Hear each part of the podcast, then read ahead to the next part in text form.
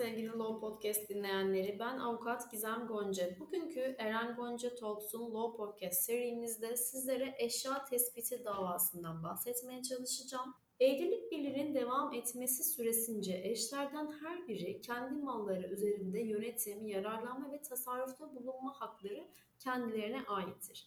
Davalar davacının yargı organından istemiş olduğu korumanın türüne göre şu şekilde açıklanmaktadır.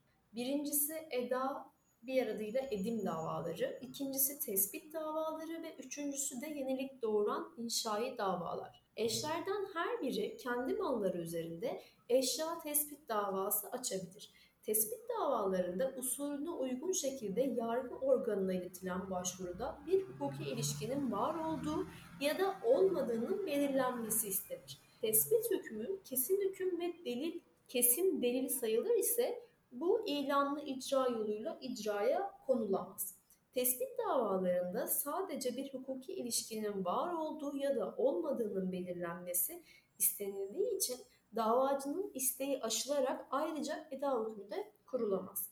Eşler tarafından ortak alınan eşyalar onların paylı mülkiyetinde sayılacağından tarafların yarı oranında paydaş olduklarının da tespitiyle yetinilmesi gerekirken ortaklığın giderilmesi sonucunu doğuracak şekilde yarı bedele de hükmedilemez. Peki siz bu davayı yazarken nelere dikkat etmelisiniz? Kısaca bundan bahsetmek istiyorum.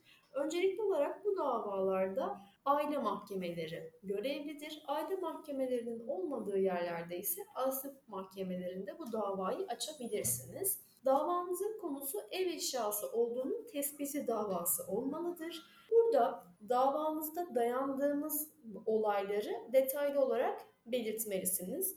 Ben size şöyle bir örnek vermek istedim. Tarafların miras bırakanı Kemal Kaya 2011 e, günü vefat etmiştir.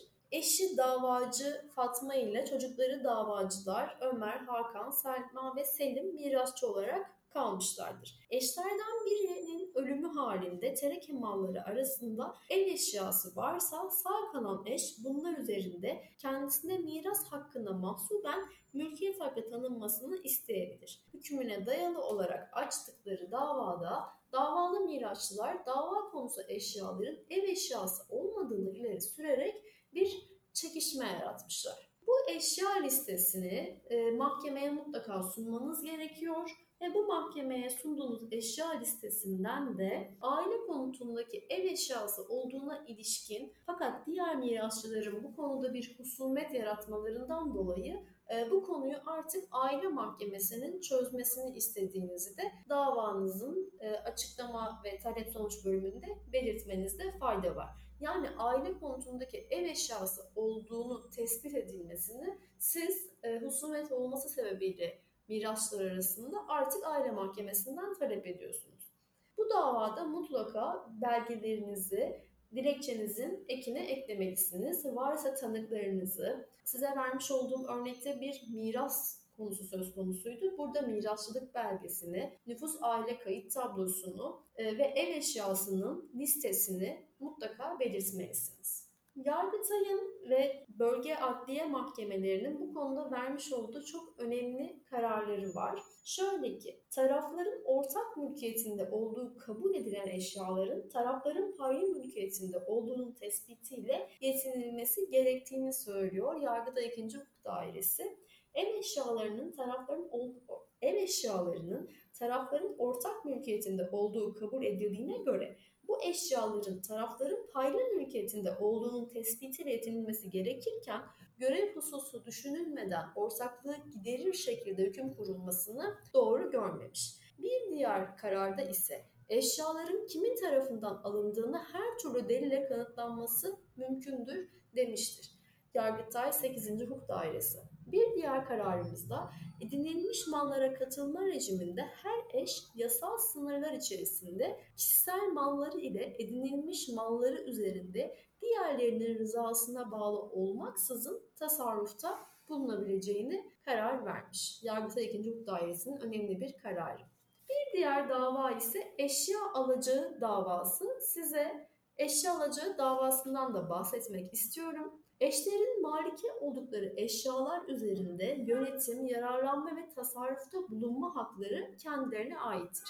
Bu sebeple gerek evlilik birliğinin devamı gerekse sonlanması durumunda eşin eşya alacağına ilişkin dava açması gayet tabii mümkündür. Kural mal rejiminde yani yasal mal rejimi ve edinilmiş mallara katılma rejiminde evlilik birliğinin devamı süresince eşlerden her birinin gerek kişisel malları gerek edinilmiş malları üzerinde yönetim, yararlama ve tasarrufta bulunma haklarının kendine ait olduğunu az önce de kısaca bahsetmeye çalıştım.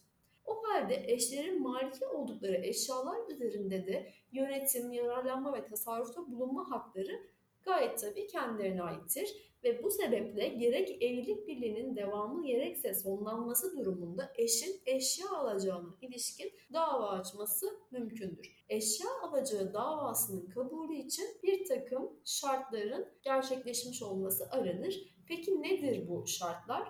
Öncelikle bir istek bulunmalıdır. İkincisi varlığı ispat edilmelidir ve üçüncüsü ise davalıda kaldığı ispat edilmelidir. Eşlerin birbirlerinde bulunan gerek kişisel ve gerekse edinilmiş mallarını isteyebilmeleri için aralarında geçerli bulunan bir mal rejiminin sonlanmasının gerek bulunmaması aranmakta. Eşya usulüne uygun şekilde açılmış bağımsız dava ile istenebilir. Eşya alacağı davasında istenilen eşyalar konusunda duraksama bulunmamalı. Duraksama varsa bu konuda açıklama yapılması gerekiyor. Dava konusu, davacının dava konusu yaptığı eşyaların cinsi, niteliği, kıymetleriyle ilgili açıklama yapmamış ise kendisinden bu konuda bir açıklama yapması beklenir. Davacının dava konusu eşyanın varlığını ve bu eşyanın kendisine ait olduğunu ispat etmesi eşya alacağı davasının kabulü için yeterli değildir. Davacı dava konusu eşyanın davalıda kaldığını da ispat etmesi gerekir. Bu çok önemlidir. Siz o eşyanın sizde olmadığını ve bu eşyanın davalıda kaldığını da dava dilekçenizde ispat etmelisiniz. Eşya davasında davacının seçimlik bir takım hakları vardır. Davacı bu eşyaları aynen isteyebileceği gibi sadece bedelinin tahsilini veya kademeli olarak eşyaların mevcut olması halinde aynen olmaması halinde bedelinin tahsilini isteyebilir.